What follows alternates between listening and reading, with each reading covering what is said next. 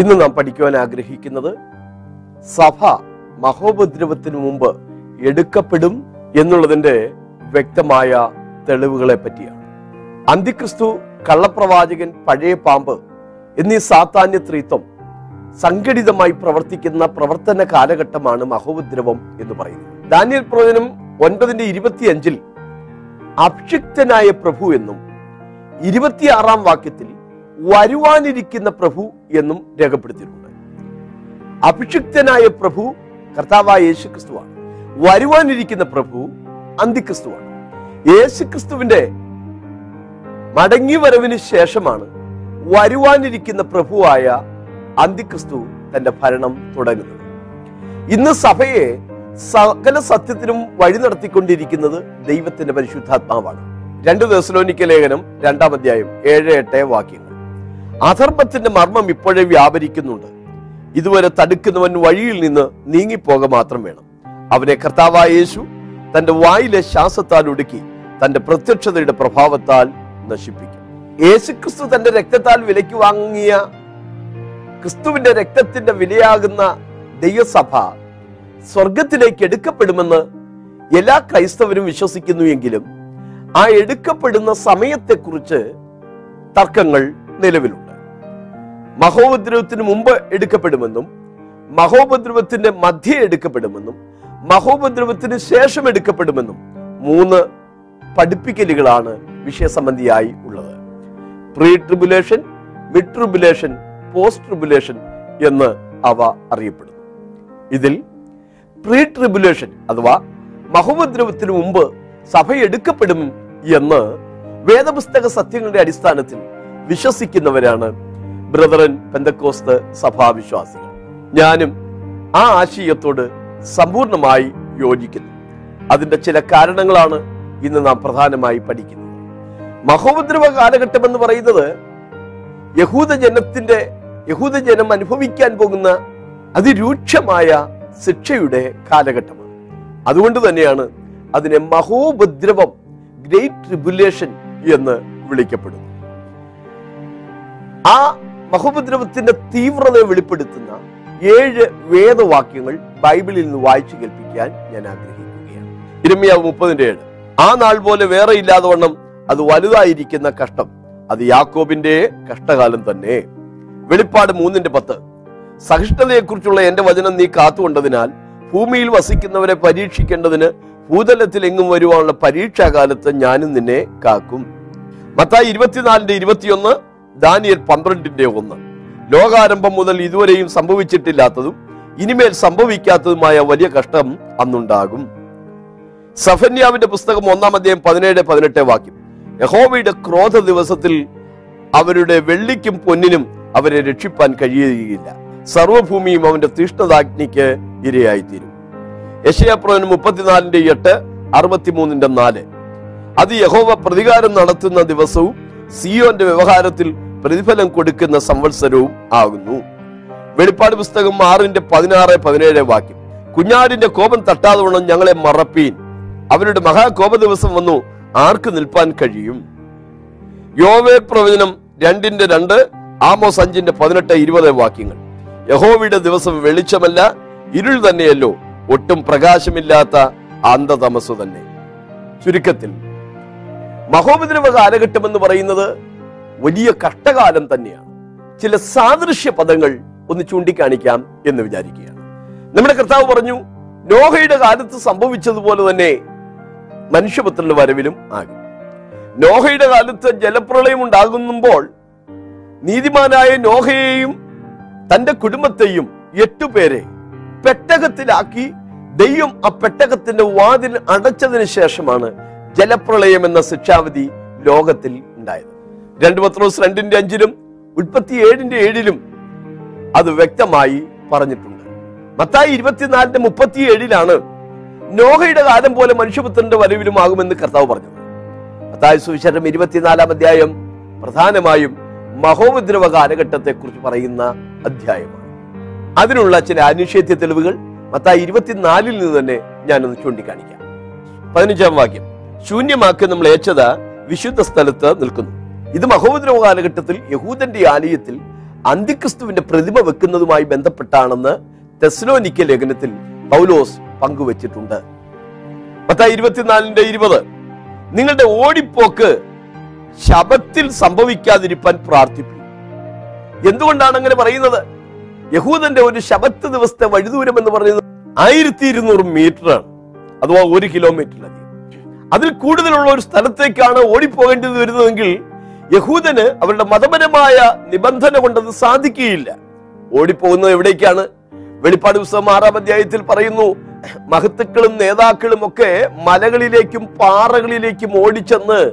മലകളെ പാറകളെ ഞങ്ങളുടെ മേൽ വീഴുവിൻ. കുഞ്ഞാടിന്റെ കോപം വന്നുവല്ലോ ആർക്ക് നിൽപ്പാൻ കഴിയും എന്ന് പറയുന്നുണ്ട്. ആ ഓടിപ്പോക്കിനെ കുറിച്ചാവാം കർത്താവ് മത്തായി ഇരുപത്തിനാലിൽ അർത്ഥമാക്കിയത്. മത്തായി ഇരുപത്തിനാലിന്റെ ഇരുപത്തി ഒന്നാമത്തെ വാക്യം. ഇത് യാക്കോബിന്റെ കഷ്ടകാലം അത് യാക്കോബിന്റെ കഷ്ടകാലം എന്നാണ് ഇരമ്യ പ്രവാചകൻ പറയുന്നത്. ഇരമ്യാവ് മുപ്പതിന്റെ ഏഴ്. മത്തായി ഇരുപത്തിനാലിന്റെ ഇരുപത്തി ഒമ്പതിൽ ആ കാലത്തിലെ കഷ്ടം കഴിഞ്ഞ ശേഷം സൂര്യൻ ഇരുണ്ടു പോകും എന്ന് പറയുന്നുണ്ട്. ഇതും മഹോപദ്രവകാലത്ത് സംഭവിക്കുന്ന ഒരു കാര്യമാണ്. വാക്യം മുപ്പത്. സകല ഗോത്രങ്ങളും പ്രലപിക്കും എന്ന് രേഖപ്പെടുത്തിയിരിക്കുന്നു. സഭയെ ഒരിക്കലും ഗോത്രമായി പറഞ്ഞിട്ടില്ല. ഗോത്രം എന്ന പദം ഇസ്രായേൽ ഗോത്രങ്ങളെയാണ് അർത്ഥമാക്കുന്നത്. ചുരുക്കത്തിൽ മത്തായി സുവിശേഷം ഇരുപത്തിനാലാം അധ്യായത്തിൽ യേശു ക്രിസ്തു പറഞ്ഞ അന്ത്യകാല ലക്ഷണങ്ങൾ മഹോപദ്രവുമായി ബന്ധപ്പെട്ടുള്ള കാര്യമാണ്. രണ്ടാമത്തെ സാദൃശ്യം ലോത്തിന്റെ ചരിത്രമാണ്. വലഞ്ഞുപോയ നീതിമാനാണെങ്കിൽ പോലും ലോത്തിനെയും കുഞ്ഞുങ്ങളെയും ഒരു പർവതത്തിലേക്ക് മാറ്റിയതിനു ശേഷമാണ് തീയും ഗന്ധകവും എന്ന ആ വലിയ ന്യായവിധി സദോമിൽ പെയ്തിറങ്ങി. ലുക്കസ് പതിനേഴിന്റെ ഇരുപത്തിയൊൻപത്. ലോത്ത് സോതോം വിട്ട നാളിൽ ആകാശത്തിൽ നിന്ന് തീയും ഗന്ധകവും പെയ്ത് എല്ലാവരെയും മുടിച്ചു കളഞ്ഞു. മനുഷ്യപുത്രൻ വെളിപ്പെടുന്ന നാളിൽ ഔവണ്ണം തന്നെ ആകും. ലോത്ത് സോതോം വിട്ട നാളിൽ. ഉൽപ്പത്തി പത്തൊൻപതിന്റെ പതിനാറ് പതിനേഴ് വാക്യങ്ങളിൽ ലോത്തിനെയും കുടുംബത്തെയും മാറ്റിയിട്ടാണ് അവിടെ തീയും ഗന്ധകവും വർഷിപ്പിച്ചതെന്ന് രേഖപ്പെടുത്തിയിട്ടുണ്ട്. രണ്ട് പത്രോസിൻ ലേഖനം രണ്ടിന്റെ അഞ്ച് ആറ് വാക്യങ്ങളിൽ ഇത് ദൃഷ്ടാന്തമായി സംഭവിച്ചു എന്ന് രേഖപ്പെടുത്തിയിട്ടുണ്ട്. ആ ദൃഷ്ടാന്തം നമ്മെ പഠിപ്പിക്കുന്ന പാഠം ലോത്തിനെയും കുടുംബത്തെയും മാറ്റിയിട്ടാണ് തീയും ഗന്ധകവും വർഷിച്ചത് എന്ന പോലെ കർത്താവിന്റെ സഭ ഇവിടുന്ന് മാറ്റപ്പെട്ടതിന് ശേഷം മാത്രമേ മഹോപദ്രവം സംഭവിക്കുകയുള്ളൂ. മറ്റൊരു സാദൃശ്യം പഴമകാലത്ത് എടുക്കപ്പെട്ട ചില വ്യക്തികളാണ്. ഹാനോക്കും ഏലിയാവും എടുക്കപ്പെട്ട രണ്ട് വ്യക്തികളാണ്. നോഹ ജലപ്രളയത്തെ അതിജീവിച്ച് ഒരു പുതിയ ലോകത്തിലേക്ക് പ്രവേശിച്ചു. ഈ മൂന്ന് വ്യക്തികളിൽ നിന്ന് വിഷയസംബന്ധിയായി നമുക്ക് പഠിക്കാൻ കഴിയുന്ന ഒരു പാഠം ഞാൻ ചൂണ്ടിക്കാണിക്കാം. ഹാനോക്ക് മരണം കാണാതെ എടുക്കപ്പെട്ടു എന്നാണല്ലോ വായിക്കുന്നത്. യേശു ക്രിസ്തുവിന്റെ മടങ്ങി വരവിൽ മരണം കാണാതെ എടുക്കപ്പെടുന്ന ഒരു സമൂഹം ഉണ്ടായിരിക്കും. പൗലോസ പുസ്തകം ഭംഗിയായി പറയുന്നുണ്ട് നാം എല്ലാവരും നിദ്ര കൊള്ളുകയില്ല. അന്ത്യകാഹളനാദത്തിങ്കൽ പെട്ടെന്ന് കണ്ണുമിക്കുന്നതിനിടയിൽ നാം രൂപാന്തരപ്പെടുമെന്ന് പറയുന്നുണ്ട്. എന്നാൽ ഏലിയാവാകട്ടെ അഗ്നിമയ രഥങ്ങളിലും അശ്വങ്ങളിലുമാണ് സ്വർഗത്തിലേക്ക് എടുക്കപ്പെട്ടത്. തീ കാളുന്ന ആ രഥത്തിലും അശ്വത്തിലും ഒരു മനുഷ്യനെ ആകാശ മേഘങ്ങളിലേക്ക് എടുത്തു എന്നുള്ളത് തനതായ ശരീരത്തോടുകൂടെ അസംഭവ്യമായ ഒരു കാര്യമാണ്. ആ ശരീരത്തിന് രൂപാന്തരം ഭവിച്ചിട്ടാവണം അങ്ങനെ സംഭവിച്ചത്. കുരുന്തലേഖനത്തിൽ നമ്മൾ വായിക്കുന്നു മാംസരക്തങ്ങൾക്ക് ദൈവരാജ്യത്തെ അവകാശമാക്കാൻ കഴിയുകയില്ല. മരിച്ചിട്ട് രൂപാന്തരപ്പെട്ട ഒരു സമൂഹം കർത്താവിന്റെ മടങ്ങി വരവിൽ എടുക്കപ്പെടും. എന്നാൽ നോഹയാകട്ടെ അന്നുണ്ടായ ജലപ്രളയത്തെ അതിജീവിച്ച് ഒരു പുതിയ ലോകത്തിലേക്ക് കാലുവെച്ചതുപോലെ യഹൂദൻ മഹോപദ്രവം എന്ന ആ വലിയ കഷ്ടതയെ കടന്നിട്ട് പുതിയ ലോകത്തിലേക്ക് കാലുവെക്കുക തന്നെ ചെയ്യും. മറ്റൊരു സാദൃശ്യം കൂടെ ചൂണ്ടിക്കാണിക്കാം. യേശു ക്രിസ്തുവിനെ വെളിപ്പെടുത്തുവാൻ വേണ്ടി ഉദയസൂര്യനെന്നും നീതിസൂര്യനെന്നും രണ്ട് പദങ്ങൾ ഉപയോഗിച്ചിട്ടുണ്ട്. നമുക്കറിയാം ഉദയസൂര്യൻ അഥവാ പെരുമീൻ എന്ന നക്ഷത്രം ഉദിക്കുന്നത് അതിരാവിലെ ഇരുട്ടുള്ളപ്പോൾ ഏകദേശം നാലു മണിയായ സമയത്താണ്. പണ്ട് വാച്ചൊക്കെ ഇല്ലാതിരുന്ന കാലഘട്ടങ്ങളിൽ നമ്മുടെ പിതാക്കന്മാർ പുലർച്ചയ്ക്ക് മുറ്റത്തിറങ്ങിയിട്ട് നേരം ഇത്രയായി എന്ന് പറയുമായിരുന്നു ആ പെരുമീൻ അഥവാ ഉദയ നക്ഷത്രത്തെ നോക്കിയിട്ടാണ്. ഉദയ നക്ഷത്രം ഉദിച്ച് ചില മണിക്കൂറുകൾക്ക് ശേഷമാണ് സൂര്യൻ ഉദിക്കുന്നത്. മലാക്കി പ്രവചനം നാലിന്റെ ഒന്നേ രണ്ട് വാക്യങ്ങളിൽ യേശു ക്രിസ്തുവിനെ നീതി സൂര്യൻ എന്ന് രേഖപ്പെടുത്തിയിട്ടുണ്ട്. ചൂള പോലെ കത്തുന്ന ദിവസം വരും. അന്ന് അഹങ്കാരികളും സകല ദുഷ്പ്രവർത്തിക്കാരും താളടിയാകുമെന്ന് പറയുന്നിടത്താണ് നീതി സൂര്യൻ. രോഗോപശോന്തിയോടുകൂടെ യഹൂദന് വേണ്ടി ഉദിക്കുന്ന കാര്യം രേഖപ്പെടുത്തിയിട്ടുള്ളത്. ഉദയസൂര്യനായി യേശു ക്രിസ്തു സഭയ്ക്ക് വേണ്ടി വരുന്ന വരവാണ്. എന്നാൽ നീതി സൂര്യനായി സകലരും കാണുകെ കർത്താവ് യഹൂദന്റെ രക്ഷയ്ക്ക് വേണ്ടിയാണ് വരുന്നത്. യുക്തിപരമായി ഒന്ന് ചിന്തിച്ചു നോക്കൂ. സഭ ക്രിസ്തുവിന്റെ മണവാട്ടിയാണ്. ഒരു കാന്തൻ തന്റെ കാന്തയെ പിച്ചു ചീന്തുവാനും കഠിനമായ ശോധനയിലൂടെ കടന്നു പോകുവാനും അനുവദിക്കുമോ? നാം ക്രിസ്തുവിന്റെ സ്ഥാനാപതികളാണ്. ഒരു രാജ്യം ഒരു രാജ്യത്തോട് യുദ്ധമുണ്ടാകുന്നതിന് മുമ്പ് സ്ഥാനാപതിയെ തിരിച്ചു വിളിക്കും.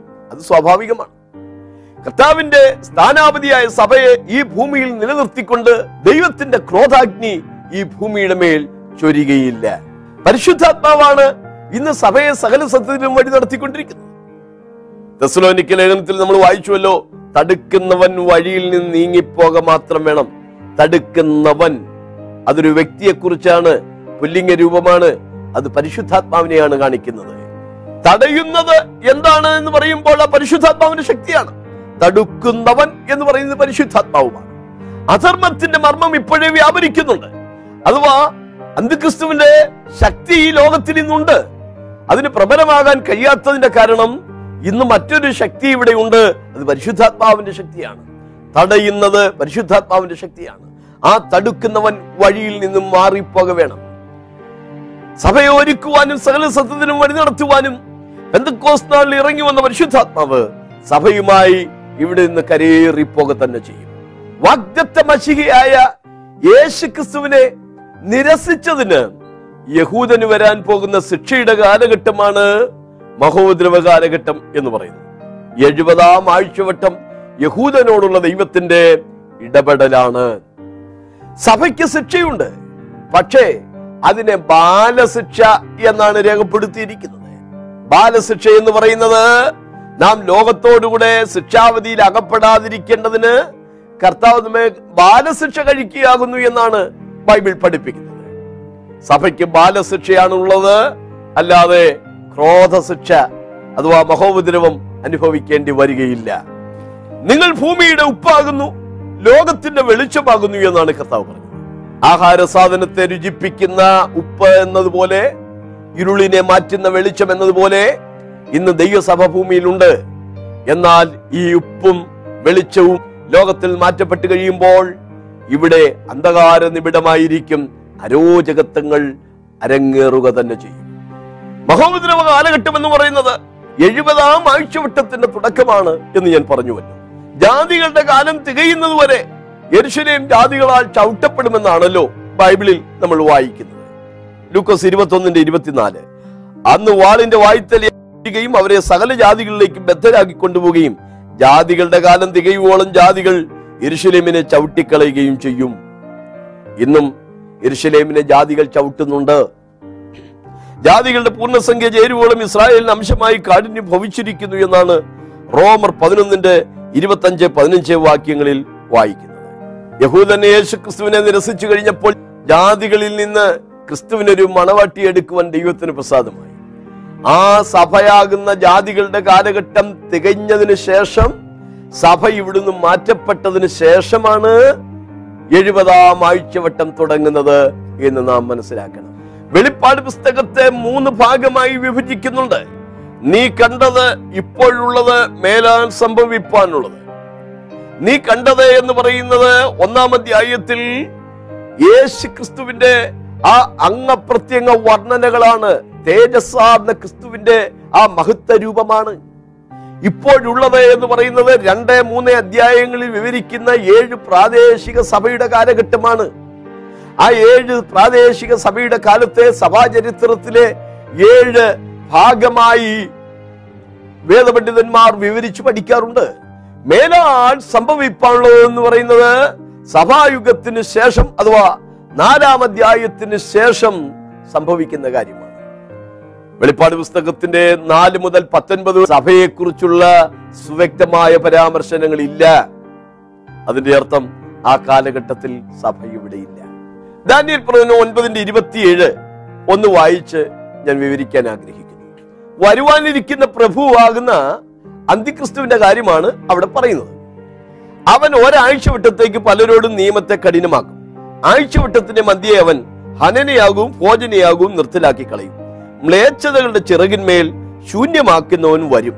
നിർണയിക്കപ്പെട്ടിരിക്കുന്ന സമാപ്തിയോളം ശൂന്യമാക്കുന്നവന്റെ മേൽ കോപം ചൊരിയും. ഇവിടെ രണ്ടു മൂന്ന് കാര്യങ്ങൾ നാം ശ്രദ്ധിക്കപ്പെടേണ്ടതാണ്.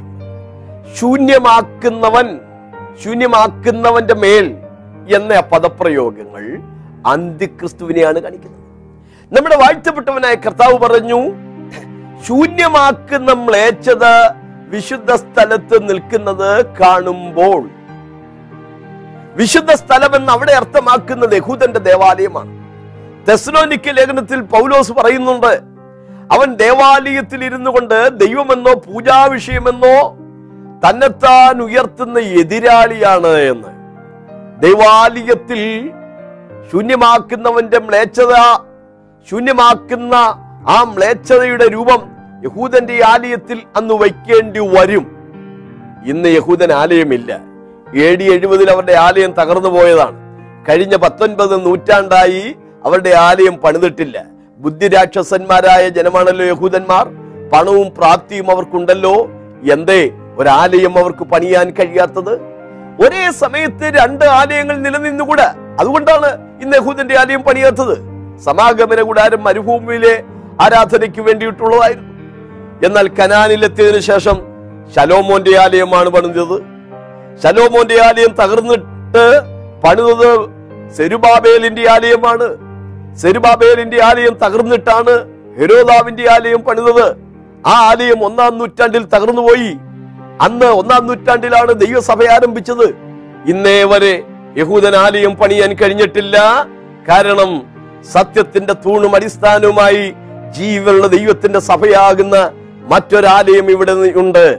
ആ ആലയം മാറ്റപ്പെട്ടതിന് ശേഷം മാത്രമേ അന്തിക്രിസ്തുവിന്റെ രംഗപ്രവേശനം ഉണ്ടാകുകയുള്ളൂ ഇന്ന് യഹൂദന്റെ ആലയത്തിന്റെ പണിക്കുള്ള എല്ലാവിധ ക്രമീകരണങ്ങളും നടന്നിരിക്കുന്നതായും മിക്കതും പൂർത്തീകരിച്ചിട്ടുള്ളതായും സാമൂഹ്യ മാധ്യമങ്ങളിലൂടെ നാം അറിയുന്നു. ധാരാളം വിവരണങ്ങൾ തത്സംബന്ധിയായി യൂട്യൂബിലും ഇന്റർനെറ്റിലും ഒക്കെ ഉണ്ട്. എന്നാൽ ആലയം ഇവിടെ പണിയപ്പെടണം. യഹൂദന്റെ ആലയം പണിയപ്പെടുമെന്നും അവിടെ ഈ യാഗങ്ങൾ തുടങ്ങപ്പെടുമെന്നുള്ളതും ബൈബിളിന്റെ പ്രവചന നിവർത്തിയാണ് സംഭവിക്കുക തന്നെ ചെയ്യും. പക്ഷേ ആ ആലയം ഇവിടെ പൂർണ രൂപത്തിൽ പ്രവർത്തനം തുടങ്ങുന്നതിന് മുമ്പ് സഭ എടുക്കപ്പെടുമെന്ന് വേണം നാം മനസ്സിലാക്കുവാൻ. രണ്ടാമത് ആഴ്ചവട്ടത്തിന്റെ മധ്യേ എന്ന പദം ഉപയോഗിച്ചിരിക്കുന്നു. എന്തുകൊണ്ടാണ് ആ മധ്യേ എന്ന പദം ഉപയോഗിച്ചിരിക്കുന്നത്? ഒരാഴ്ചവട്ടം എന്ന് പറയുന്നത് ഏഴ് ദിവസമല്ല പ്രാവചനിക അർത്ഥത്തിൽ ഏഴു വർഷമാണ് എന്നുള്ളതിന് സ്പഷ്ടമായ തെളിവുകളുണ്ട്. മുൻ എപ്പിസോഡുകളിൽ നാം അത് സവിസ്തരമായി പഠിച്ചിട്ടുള്ളതാണ്. ആഴ്ചവട്ടത്തിന്റെ മധ്യേ ഒരാഴ്ചവട്ടം എന്ന് പറയുന്നത് ഏഴു വർഷമാണ്. ആഴ്ചവട്ടത്തിന്റെ മധ്യേ എന്ന് പറയുമ്പോൾ മൂന്നര വർഷമാണ്.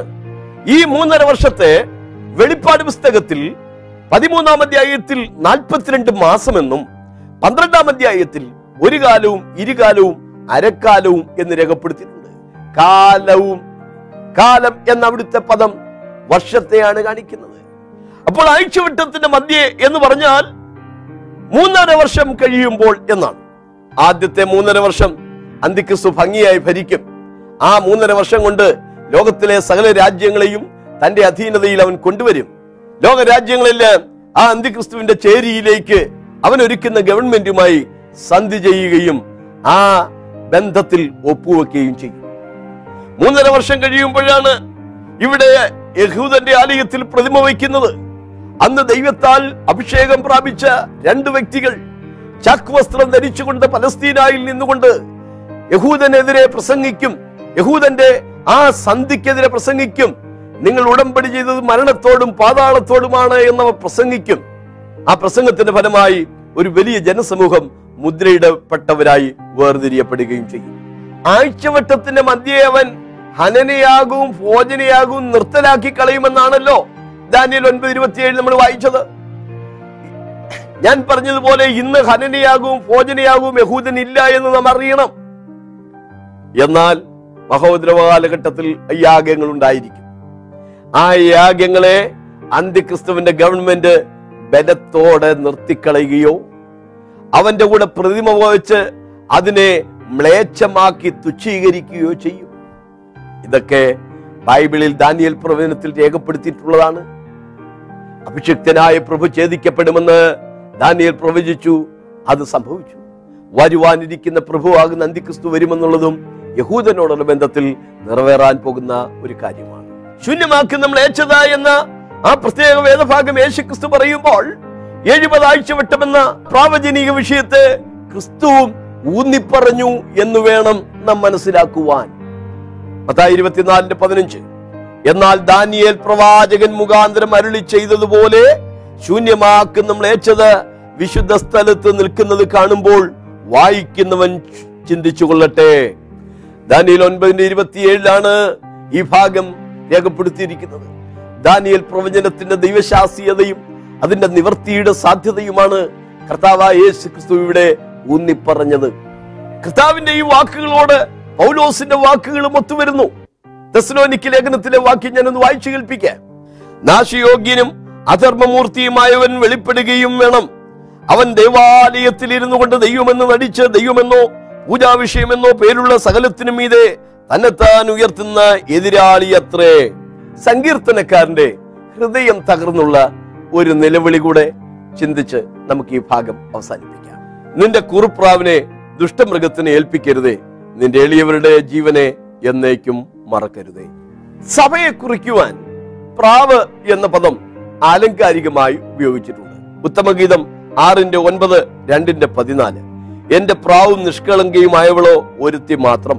പാറയുടെ പിളർപ്പിലും കടുന്തൂക്കിന്റെ മറവിലും ഇരിക്കുന്ന എന്റെ പ്രാവേ നിന്റെ മുഖം ഞാനൊന്ന് കാണട്ടെ നിന്റെ സ്വരം ഒന്ന് കേൾക്കട്ടെ. പാറയുടെ പിളർപ്പിലിരിക്കുന്ന പ്രാവ്. എന്തുകൊണ്ടാണ് ഈ പ്രാവ് പാറയുടെ പിളർപ്പിലിരിക്കുന്നത് ലേവ്യ പുസ്തകം പതിനാലാം അധ്യായത്തിൽ കുഷ്ഠരോഗിയുടെ ശുദ്ധീകരണത്തിന്റെ ആവശ്യത്തിന് വേണ്ടി ശുദ്ധിയുള്ള രണ്ട് പക്ഷികളെ കൊണ്ടുവരണം എന്ന് രേഖപ്പെടുത്തിയിട്ടുണ്ട്. ലൂക്കോസ് രണ്ട് ഇരുപത്തിനാല് അനുസരിച്ച് ആ ശുദ്ധിയുള്ള പക്ഷികൾ പ്രാവുകളാണ്. ഒരു ഇണപ്രാവിനെ അഥവാ രണ്ട് പ്രാവുകളെ ദേവാലയത്തിലേക്ക് കൊണ്ടുവരുന്നു. ഒരു പ്രാവിനെ ഉറവുള്ളത്തിന് മീതെ അറുക്കുന്നു.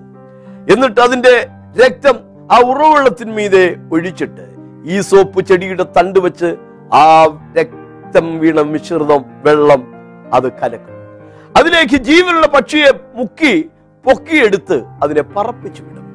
പറപ്പിച്ചു വിടുന്ന പക്ഷി പ്രാവിന് പറന്ന് പഴയ പ്രാക്കളുടെ കൂട്ടത്തിലേക്ക് എത്താൻ പറ്റില്ല. അതിന്റെ ആ തൂവെണ്മയുള്ള കളറ് മാറി ഇപ്പൊ രക്തപങ്കിലമായ ചുവപ്പ് നിറമായിരിക്കും ഈ വികൃതമായ വ്യത്യസ്തമായ രൂപം കൊണ്ട് മറ്റു പ്രാക്കൾ ഇതിനെ കൊത്തിക്കൊല്ലാൻ വേദനിപ്പിക്കാനിടയുണ്ട്. അതുകൊണ്ട് ഈ പ്രാവ് പറന്നുപോയി.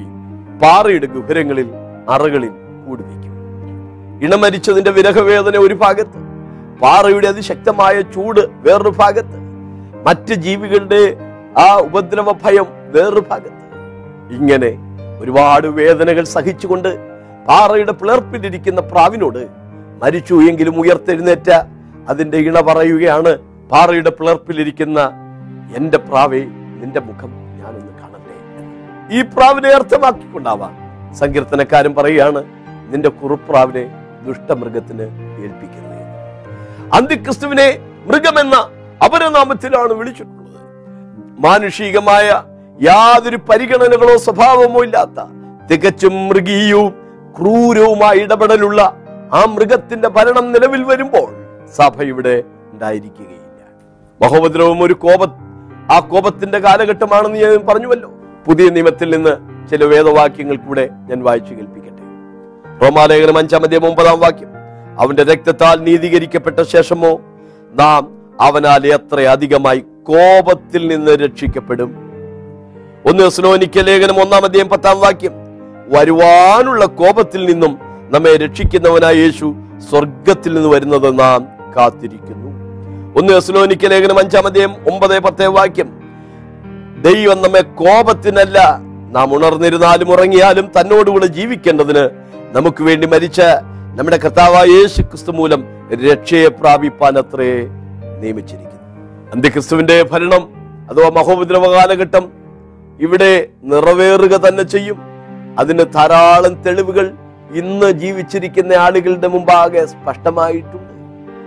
രണ്ട് വ്യക്തികൾ മരിച്ചു പലസ്തീന്റെ മണ്ണിൽ കിടക്കുമ്പോൾ ഭൂമിയിലെ സകല ജാതികളും വംശക്കാരും ഭാഷക്കാരും ഗോത്രക്കാരും മൂന്നര ദിവസം അവരുടെ ശവം കാണുമെന്ന് വെളിപ്പാട് പുസ്തകം എന്ന പുതിയ നിയമത്തിലെ പ്രവചനത്തിൽ യോഹനാൻ എഴുതി വെച്ചതിന് നിവർത്തിക്ക് വേണ്ടിയാണ് ഇന്ന് ടെലിവിഷനും വാട്സപ്പും ഫേസ്ബുക്കും ഒക്കെ ഉണ്ടായി വന്നിരിക്കുന്നത്. കമ്പ്യൂട്ടർ യന്ത്ര തലച്ചോറെന്നറിയപ്പെടുന്ന കമ്പ്യൂട്ടർ ഇന്ന് നിലവിലുണ്ട്. മൃഗത്തിന്റെ പ്രതിമയ്ക്ക് ജീവൻ കൊടുക്കുവാനും കൊല്ലിക്കുവാനും സംസാരിക്കുവാനുമുള്ള ശേഷി ഉണ്ടായിരിക്കുമെന്ന് വെളിപ്പാട് പുസ്തകത്തിലെ ആ പ്രവചനത്തിന്റെ നിവർത്തി കൂടെയാണ് കമ്പ്യൂട്ടർ എന്നുള്ളത്. സൂപ്പർ കമ്പ്യൂട്ടറിന് ബീസ്റ്റ് എന്ന് പേരിടുക തന്നെ ചെയ്യും. അതുപോലെ തന്നെ അന്നത്തെ ഗവൺമെന്റിന്റെ ഒരു ക്യാഷ്ലെസ് ഡിജിറ്റൽ ഭരണമായിരിക്കും. ഗവൺമെന്റിന്റെ ഒരു മുദ്ര ഉണ്ടായിരിക്കും അറുന്നൂറ്റി അറുപത്തിയാറ് ആ മുദ്രയുള്ളവനല്ലാതെ വിൽക്കുകയോ വാങ്ങുകയോ ചെയ്യാൻ കഴിയാത്ത കാലം വരുമെന്ന് വെളിപ്പാട് പുസ്തകത്തിൽ രേഖപ്പെടുത്തിയിട്ടുണ്ട്. ഇന്ന് നമുക്കറിയാം ക്യാഷ്ലെസ് പണരഹിതമായ വ്യവസ്ഥിതി വർദ്ധിച്ചുകൊണ്ടിരിക്കുകയാണ്. നിങ്ങൾ ബസ്സിൽ കയറിയാൽ ടിക്കറ്റ് എടുക്കേണ്ട നിങ്ങളുടെ നെറ്റിയിലോ വലങ്കയിലോ വെച്ചിരിക്കുന്ന ആ മുദ്ര ഒന്ന് കാണിച്ചു കൊടുത്താൽ മതിയാവും. ഇതൊക്കെ ശാസ്ത്രീയമായി കണ്ടുപിടുത്തങ്ങളൊക്കെ വിളിച്ചറിയിക്കുന്നത്. എതിർ ക്രിസ്തുവിന്റെ ഭരണം നടപ്പാകാനുള്ള സമയമായിരിക്കും എന്നാൽ അതിനുമുമ്പ് കർത്താവ് തന്റെ സഭയെ തന്റെ അടുക്കിലേക്ക് ചേർത്തുകൊള്ളും. മഹോദ്രവത്തിനു മുമ്പ് സഭ എടുക്കപ്പെടും എന്നുള്ളതിന്റെ സ്പഷ്ടമായ ചില തെളിവുകളാണ് ഇന്ന് നാം പഠിച്ചത്. എന്താണ് മഹോദ്രവം യഹൂദന് അനുഭവിക്കേണ്ടി വരുന്ന കൗടിയ യാതനയുടെ ഏഴ് വർഷ കാലഘട്ടത്തെയാണ് മഹോദ്രവം എന്ന് പറയുന്നത്. അതിന്റെ തീവ്രതയെ വെളിപ്പെടുത്തുന്ന ഏഴ് വേദവാക്യങ്ങൾ നാം കാണുകയുണ്ടായി. അതുപോലെ തന്നെ സാദൃശ്യങ്ങൾ നൽകുന്ന പാഠങ്ങൾ നോഹയുടെ കാലം പോലെ ലോത്തിന്റെ കാലം പോലെ ഹാനോക്കിന്റെയും ഏലിയാവിന്റെയും എടുക്കപ്പെട്ടു ഹാനോക്ക് മരണം കാണാതെ എടുക്കപ്പെട്ടു. ഏലിയാവ് രൂപാന്തരപ്പെട്ടവനായി എടുക്കപ്പെട്ടു. നോഹയാകട്ടെ ജലപ്രളയം കടന്ന് പുതിയ ലോകത്തിലേക്ക് കടന്നതുപോലെ യഹൂദൻ മഹോദ്രവത്തെ അതിജീവിച്ചായിരിക്കും സഹസ്രാബ്ദ ഭൂമിയിലേക്ക് കാലുകുത്തുന്നത്. എഴുപതാം ആഴ്ചവട്ടം എന്നാൽ എന്താണ്? അറുപത്തിയൊൻപത് ആഴ്ചവട്ടത്തിൽ അറുപത്തിയൊൻപതാം ആഴ്ചവട്ടത്തിന്റെ അവസാനം അഭിഷിക്തനായ പ്രഭു ഛേദിക്കപ്പെട്ടു. എഴുപതാം ആഴ്ചവട്ടം എന്ന് പറയുന്നത് വരുവാനിരിക്കുന്ന പ്രഭുവാകുന്ന അന്ത്യക്രിസ്തുവിന്റെ ഭരണകാലഘട്ടമാണ്. ശൂന്യമാക്കി നമ്മളെ അയച്ചത് വിശുദ്ധ സ്ഥലത്ത് നിൽക്കുമെന്ന് ദാനിയൽ പ്രവചനത്തിലെ വാക്യം ഉദ്ധരിച്ചുകൊണ്ട് യേശു ക്രിസ്തു പറഞ്ഞ വചനം നിവർത്തിയാകും നിവർത്തിയാകുവാൻ യഹൂദന്റെ ആലയം അന്നുണ്ടായി വരണം. എ ഡി എഴുപതിൽ തകർന്ന യഹൂദന്റെ ആലയം കഴിഞ്ഞ പത്തൊൻപത് നൂറ്റാണ്ടായിട്ട് പണിതിട്ടില്ല. എന്നാൽ അധികം താമസിയാതെ യഹൂദന്റെ ആലയത്തിന്റെ യഹൂദന്റെ ആലയത്തിന്റെ പണിക്കുള്ള ക്രമീകരണങ്ങളെല്ലാം നിറവേറിക്കൊണ്ടിരിക്കുന്നു എന്ന് സോഷ്യൽ മീഡിയകളിലൂടെ നാം അറിഞ്ഞുകൊണ്ടിരിക്കുന്നു. ധാരാളം വാർത്തകൾ തത്സംബന്ധിയായി ഇപ്പോൾ വന്നുകൊണ്ടിരിക്കുന്നു. ദൈവത്തിന്റെ സഭയാകുന്ന കുറുപ്രാവിനെ കർത്താവ് ദുഷ്ടമൃഗത്തിന് ഏൽപ്പിക്കുകയില്ല. ദൈവം നമ്മെ കോപത്തിനല്ല ജീവന് വേണ്ടിയാണ് വിളിച്ചത്. ഈ ലോകത്തിൽ ദൈവത്തിന്റെ കോപം കടന്നു വരുമ്പോൾ ദൈവികമായ കോപം കടന്നു വരുമ്പോൾ കർത്താവ് തന്റെ സഭയോട് പറയും എന്റെ ജനമേ കടന്നു വന്ന് അറയിൽ കടന്നു വാതിൽ അടച്ചുകൊള്ളുക കോപം കടന്നു പോകുവോളം അല്പനേരം ഒളിച്ചിരിക്കുക നോഹയെയും കുടുംബത്തെയും ഒരു പെട്ടകത്തിലേക്ക് ദൈവം മാറ്റി മറച്ചതുപോലെ മഹോദരവും വരുമ്പോൾ കർത്താവ് തന്റെ സഭയ്ക്ക് വേണ്ടി ഒരുക്കിക്കൊണ്ടിരിക്കുന്ന ആ നിത്യഭവനത്തിലേക്ക് അവൻ നമ്മെ ചേർത്തു. പാസ്റ്റർ ബാബു ജോർജ് പത്തനാപുരം എഴുതിയ പുസ്തകങ്ങൾ സന്ദേശങ്ങൾ അടങ്ങിയ audio C D D V D എന്നിവ ലഭ്യമാണ്. കൊച്ചിൻ ഇന്റർനാഷണൽ എയർപോർട്ടിന് സമീപമുള്ള എ ജി ഫെലോഷിപ്പ് സെന്ററിൽ എല്ലാ ഞായറാഴ്ചയും വെള്ളിയാഴ്ചയും രാവിലെ ആത്മീയ ആരാധനയും വിടുതൽ ശുശ്രൂഷയും നടക്കുന്നു. നിങ്ങൾ കടന്നു വരിക യേശു നിങ്ങളെ വിടുവിക്കും.